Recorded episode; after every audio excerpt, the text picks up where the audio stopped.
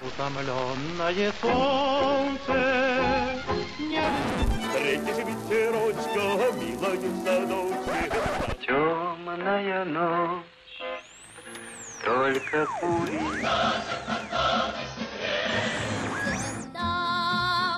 Если надо, защищается блестяще. Великолепно. солнце светит. Время и песни. Какие песни? Такое время.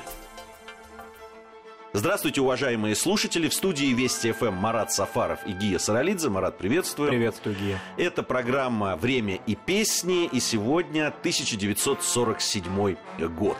47 год Война недавно совсем закончилась, но мне кажется, что по сравнению с 46-м, вот о котором мы говорили в прошлой программе, все-таки 47-й это уже больше к мирной жизни. 46-й еще праздновали эту победу, была эта эйфория. Согласен со мной? Конечно. 47 год приносит какие-то новые положительные вещи в жизнь и быт людей в этом году. Проводится очень важная денежная реформа, в ходе которой и большое количество людей получают возможность войти в мирное такое и материальное русло, хотя об этой денежной реформе много споров. Понятно, что она была вызвана годами войны, когда и э, большое количество денежных купюр, денежной массы у людей было, и для того, чтобы каким-то образом регламентировать финансовую жизнь людей. Вот была проведена эта реформа. Многим нашим радиослушателям более поздних поколений известно понятие деноминации. Вот, собственно, одна из первых деноминаций была проведена именно в 1947 году. Опять же, скажем, что по-разному к ней относились люди, но так или иначе это уже переход к мирной жизни. Ну, уже... Наверное, все-таки самое четкое указание на то, что мирная жизнь начинается, это была э, проведенная одновременно с денежной реформой отмена карточной системы. Да, отмена карточной системы. Многим людям старшего поколения известны такие, в общем-то, очень позитивно э, воспринимавшиеся в обществе снижение цен. Практически ежегодно они проводились поздние э, сталинские годы в конце 40-х, начале 50-х годов. И тоже экономисты современные будут спорить на эту тему, но так или иначе из воспоминаний пожилых людей я помню, что все говорили вот в конце 40-х годов понижение цен происходило на не, продукты. Не, не только понижение цен, безусловно, я тоже слышал и от своих родителей, и от э, бабушки и дедушки. Э, с другой стороны, вот про карточную систему, это психологическая да, вещь. отмена каких-то ограничений. Да. Пусть э, большая часть э, товаров, которые продавались в магазинах, еще не были доступны большей части людей. Здесь не нужно идеализировать ситуацию. Даже на фотографиях тех лет мы видим насколько измождены люди и войной, и трудными послевоенными годами, насколько плохо они одеты, насколько жизнь еще не вошла в мирное русло, безусловно, но так или иначе, даже психологически это уже создавало да, иной настрой. Годы, конечно, были голодные. Я вот по воспоминаниям своих родителей, которые рассказывали, как раз 46-й, 47-й год, э, очень тяжелые в этом смысле. Но все равно вот это ощущение победы, ощущение того, что с каждым годом будет жизнь становиться все лучше и лучше, она была, действительно. Она уже была, да. А в то же время произошла известная и отмена смертной казни, которая хоть и просуществовала эта отмена очень недолго, уже в 50-м году вновь она была введена, так или иначе у людей, пострадавших в предшествующие годы от репрессий, какие-то все-таки надежды на улучшение и политической ситуации, и общественной жизни все-таки вызывало. Здесь много было сложностей. Напротив, ну, так скажем, эпоха входила в новый оборот, в новые сложности, о чем мы, вероятно, будем говорить в последующем, потому что 47 год, он еще промежуточный между разными такими идеологическими сменами, скажем так. Но так или иначе, все-таки отмена смертной казни, пусть на непродолжительный период времени, также вызывала надежды. Поэтому год надежд во многом. Год надежд, год залечивания тех ран, которые были нанесены войной, год восстановления – жизни, народного хозяйства, как тогда говорили, и год новых песен. Уже летом 47 года во всех садах и парках, а, как мы знаем хорошо, в каждом крупном городе Советского Союза, даже в райцентрах во многих были парки культуры и отдыха, а уж в областных центрах и столицах союзных республик они были украшены и скульптурами, и такое садово-парковое искусство советское, специфическое, не дворцовое, конечно, а вот такое специальное, никак не передаваемое, его уже восстановить невозможно, они везде были, и в этих садах и парках звучали новые песни, и, конечно, ну, песни, которые, собственно говоря, и название свое берет от времени, от эпохи и от того, где она звучала. В городском саду играет духовой оркестр. Это песня Матвея Исааковича Блантера, одного из крупнейших советских композиторов-песенников. Я думаю, всем людям, которые живут в нашей стране, известен его шедевр «Катюша». Он еще предвоенный, как ни странно, предвоенный, но получившая наибольшую популярность и наибольшую известность в годы войны, как-то ассоциируемы с военными песнями, хотя, повторимся, сочиненные Матвеем Блантером задолго до войны, еще в конце 30-х годов. А теперь его новая песня на стихи крупнейшего поэта-песенника эпохи Алексея Фатьянова. И я думаю, что было бы здорово услышать ее в исполнении Владимира Нечаева, поскольку именно его голос и звучал в конце 40-х годов, в 47-м году, в эту эпоху. И он какой-то вот голос эпохи во многом, голос этого замечательного советского певца. В городском саду играет духовой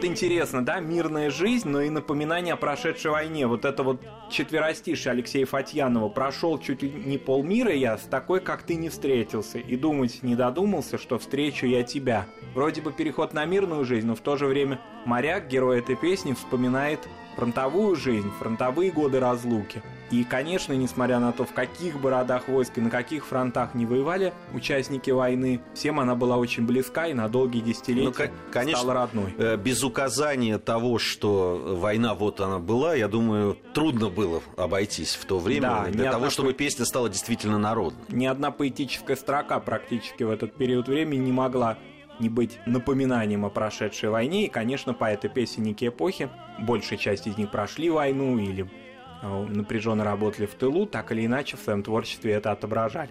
Важное также событие, вроде бы связанное только с одним городом, но с каким? Со столицей.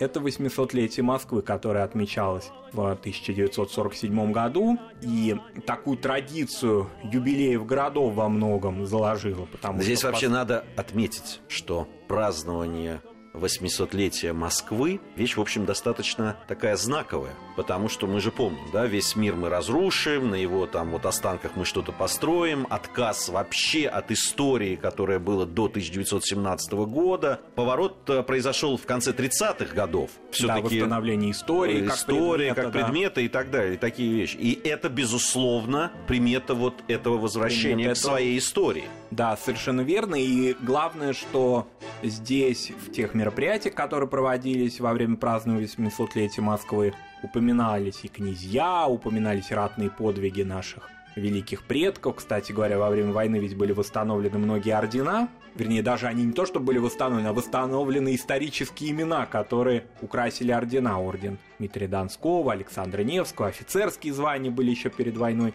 а, восстановлены. Вот это все такой, как сейчас модно было бы сказать, тренд эпохи, когда история России, имперской России, древней Руси, Московской Руси, она вновь восстановлена в своих правах. И в ходе этого праздника это подчеркивалось, это показывалось. Были, конечно, и песни. Мастера искусства отображали этот праздник, задолго до него еще подготовили свои новые произведения. И, конечно, главный композитор времени не мог обойтись без сочинения, посвященного 800-летию Москвы. Конечно, мы имеем в виду Исааковича Дунаевского.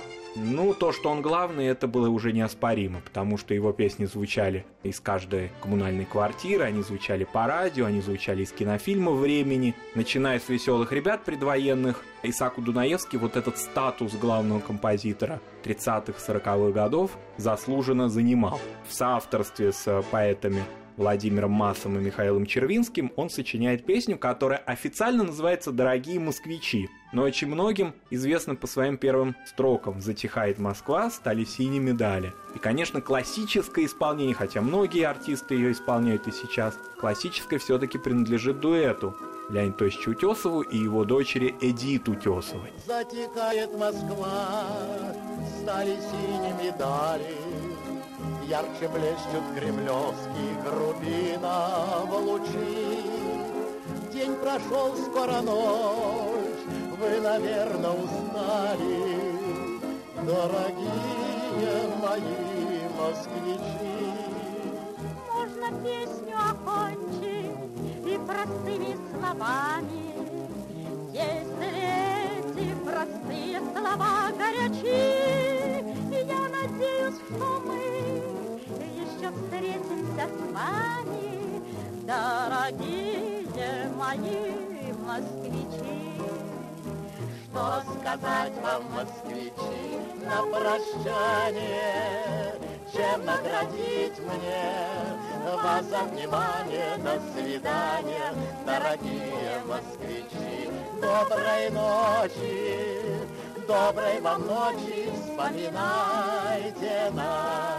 Ну, вообще надо сказать, что эта песня, она до сих пор невероятно популярна. Ее исполняли во все времена. Сказать, что вот она принадлежит 47 году, она родилась тогда. Да. Но она стала просто песней на все времена. Безусловно, одна из самых известных и в то же время самых трогательных Самых песен о- о трогательных. Москве, конечно же. Да, и, конечно, ей такой старт и успех предопределило исполнение Утесовым в дуэте с Эдит Утесовой. Я думаю, что несколько слов об этой замечательной певице, ныне забытой, хотя вот ее голос многим знаком, но биография Эдит Леонидовны Утесовой малоизвестна. Биография, в общем-то, очень сложная, потому что такой груз ответственности, груз фамилии на ней лежал. Голос ее был, как говорили, современники-то, как и мы можем судить, не был большим, не был вокальным. Ну, собственно говоря, в 40-е, в 50-е годы еще не было таких крупнейших вокалистов, которые придут в 70-е годы. Такая была стилистика доверительного, теплого разговора со своим слушателем.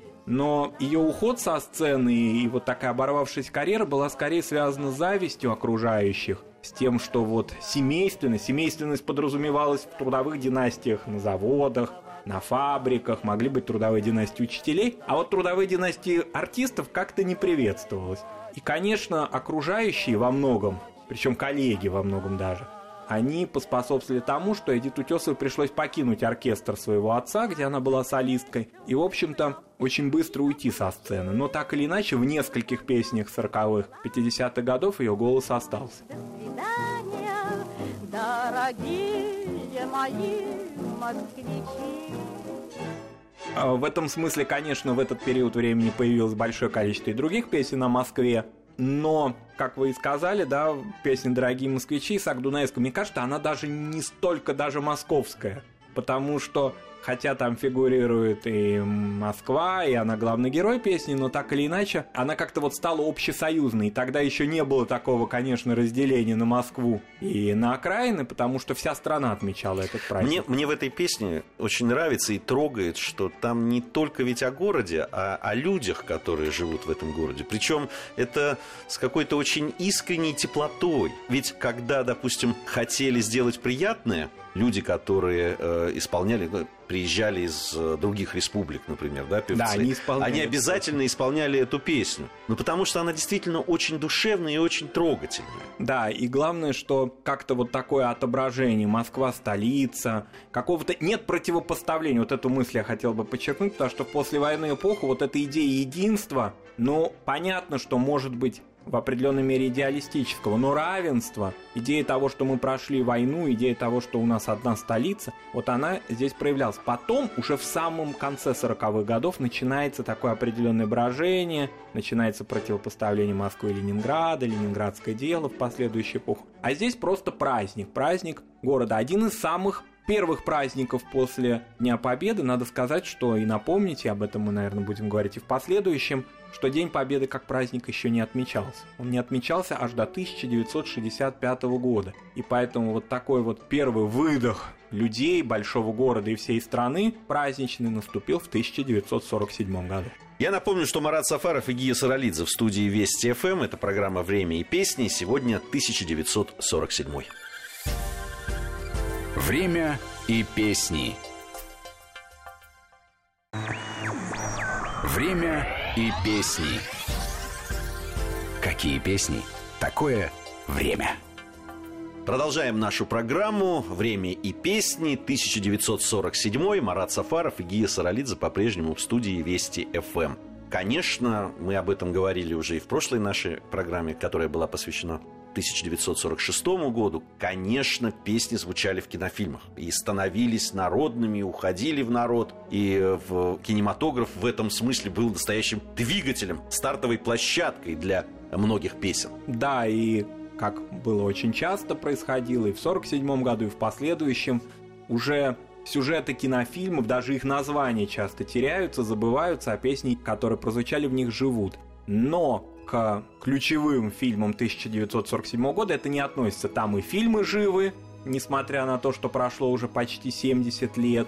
Вот в этом году им 70 лет исполняется премьером этих фильмов. И песни, которые в них прозвучали. Конечно, я думаю, что в первом ряду таких кинофильмов времени, кинофильмов года надо назвать «Золушку» Надежды Кашеверовой, которая, ну, в общем-то, принесла сказку в страну, пережившую войну. Всегда нужно здесь помнить именно отображение второй стороны от экрана, да, на экране. Понятно, развивается сюжет, развивается интерпретация известной сказки Шарля Перо, которую переработал сценарно великий наш драматург Евгений Шварц. Но кто смотрит в зале, кто видит этот фильм, это люди, которые сказку, в общем-то, не видели, может быть, никогда несколько поколений, может быть, трофейных фильмах, которые появляются в это время. Но, в общем-то, это большой-большой праздник и огромное событие. И, конечно, актерский состав, который в этом фильме был, одна из лучших ролей Файнгеркна Раневской, наверное, лучшая роль Раста Гарина – роль короля в этом фильме.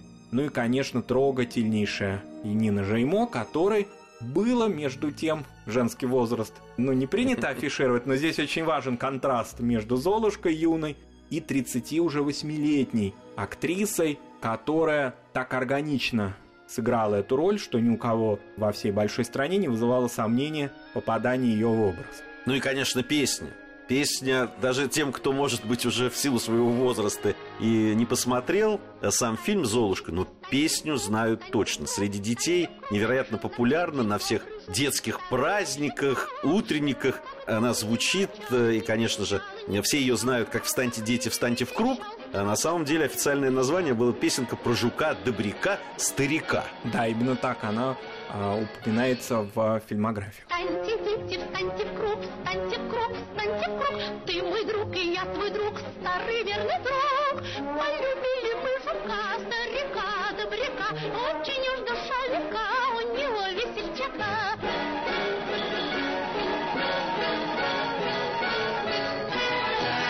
И очень интересна э, личность автора песни. Он, так скажем, не в тренде этого времени. Может быть, да, у него не столь много известных произведений, но композитор Антонио Спадавекки, конечно... Э, Я и... думаю, мало Мало кто, кто из наших слушателей да, знает. Да. Знает о нем. Мы сказали о том, что уже работал активно э, много лет Дунаевский, работал Блантер, работали другие выдающиеся композиторы с подовеки, был, так скажем, в тени своих маститых коллег. Ну, по его имени и фамилии, наверное, наши радиослушатели поняли, что он итальянец. И, собственно, в итальянской семье в России он родился и прожил всю свою жизнь в нашей стране, такой русский итальянец. И, может быть, вот такое созвучие европейской сказки, красивой музыки, польской актрисе Нины Жеймо, она была советская актриса польского происхождения. Вот какой-то такой флер европейскости этому фильму, элегантности придало, конечно. Поэтому и в последующем, повторимся, он работал и в серьезных жанрах, но все-таки «Золушка», наверное, стала самым знаменитым произведением Антонио Спадовеки, песни к этому фильму, вернее, который Надежда Кашеверова очень умело, очень мастерски как-то соотнеслась с сюжетом. Не было такого дисбаланса между сценариями и песнями, который бывал в конце 40-х годов, где бодрые песни часто ложились на какие-то совсем иные кадры. Здесь, конечно, надо назвать и художественное оформление этого фильма, над которым работал великий режиссер, великий мастер Николай Павлович Акимов, известный нашим питерским, наверное, радиослушателям по театру Акимова, да и всем, в общем-то, людям, э, интересующимся театром. Он очень интересно, очень изысканно для того времени создал художественный фон этого фильма, костюмы к этому фильму. Вообще этот фильм, конечно, принес большую-большую радость людям, и в очень многих союзных республиках, где и не читали, в общем-то, Шарля Перо, еще не перевели на местные языки, этот фильм прозвучал особенно. Поэтому это, конечно, фильм времени, и 70 лет ему, но он и сейчас смотрится очень легко. И я думаю, что в своем таком черно-белом, не раскрашенном, не колористическом варианте он наиболее как-то родной. Мне, во всяком случае. Ну, это о многих фильмах раскрашенных, да. можно так сказать. Прекрасный фильм «Золушка», но все-таки, наверное, главный фильм 47 -го года. Фильм который, на мой взгляд, опередил время во многом и в технических каких-то э, своих вещах, э, и вообще в подходе к съемкам. Это, конечно, «Весна» Григория Александрова. Потрясающий фильм, который, на мой взгляд, не утерял э, своего вот этого обаяния, невероятного чувства юмора, на мой взгляд, он должен быть понятен и современным абсолютно молодым людям, и должен смешить, и, во всяком случае, интерес должен быть к нему. Да, безусловно, и вы абсолютно правы, что он главный фильм, во многом он главный по своей зрительской любви, но и по тому месту и роли, который Григорий Васильевич Александров занимал в советском кинематографе. С 40-х годов он уже был, ну, фактически таким живым классиком, надо сказать, что последний год жизни Эйзенштейна, в 48 году, в следующем году Сергей Михайлович уйдет из жизни. Александров, его ученик, наряду с другим близким Эйзенштейну режиссером Пырьевым, вот, в общем-то, создают такую вот фильмографию времени. Поэтому фильм «Весна» здесь получил свою известность и во многом благодаря имени режиссера, ну и, конечно, исполнительница главной роли Любови Орловой, которая в фильме играет, которая в фильме играет две роли. Вы сказали вот о технических да, возможностях этого фильма. Действительно, многие удивляются, как же так? В 1947 году актриса появляется в кадре в двух ролях. И Никитины, и, значит, артистки, играющие ее. Это замечательно, и многие удивляются тем возможностям, которые были достигнуты режиссером и его съемочной группой. Ну и она поет, конечно, в фильме, поет много, но, безусловно, самым главным такой песни этого фильма «Песни времени» стали «Журчат ручьи». Журчат ручьи,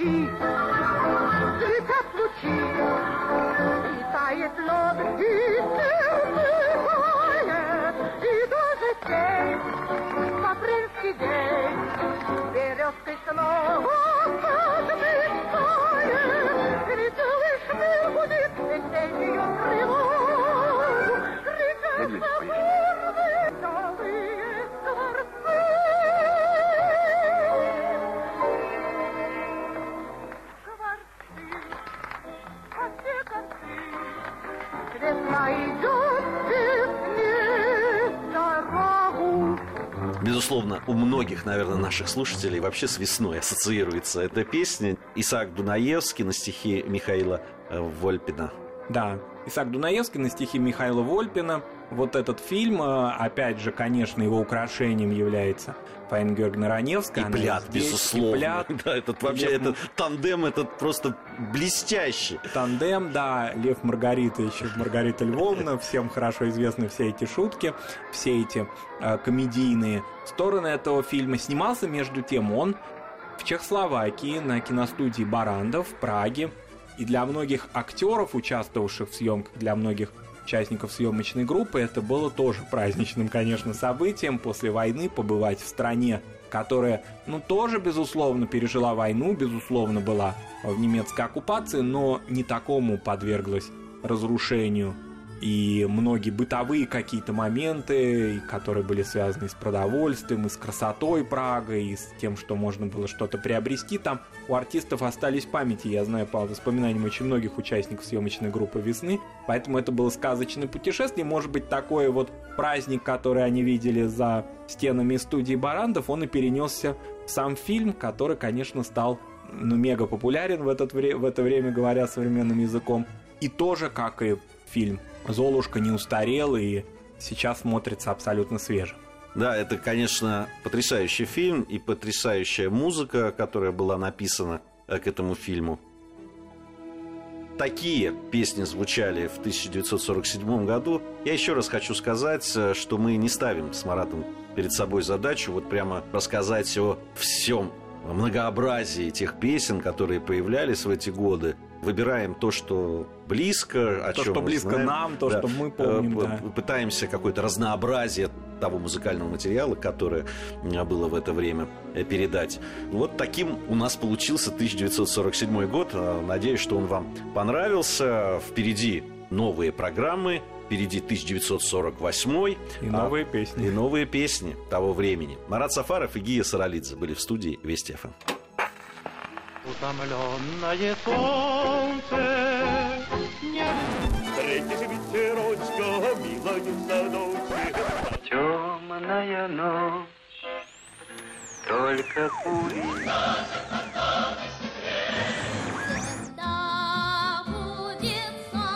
надо, защищается блестяще. Великолепно. солнце светит. Время и песни. Какие песни? Такое время.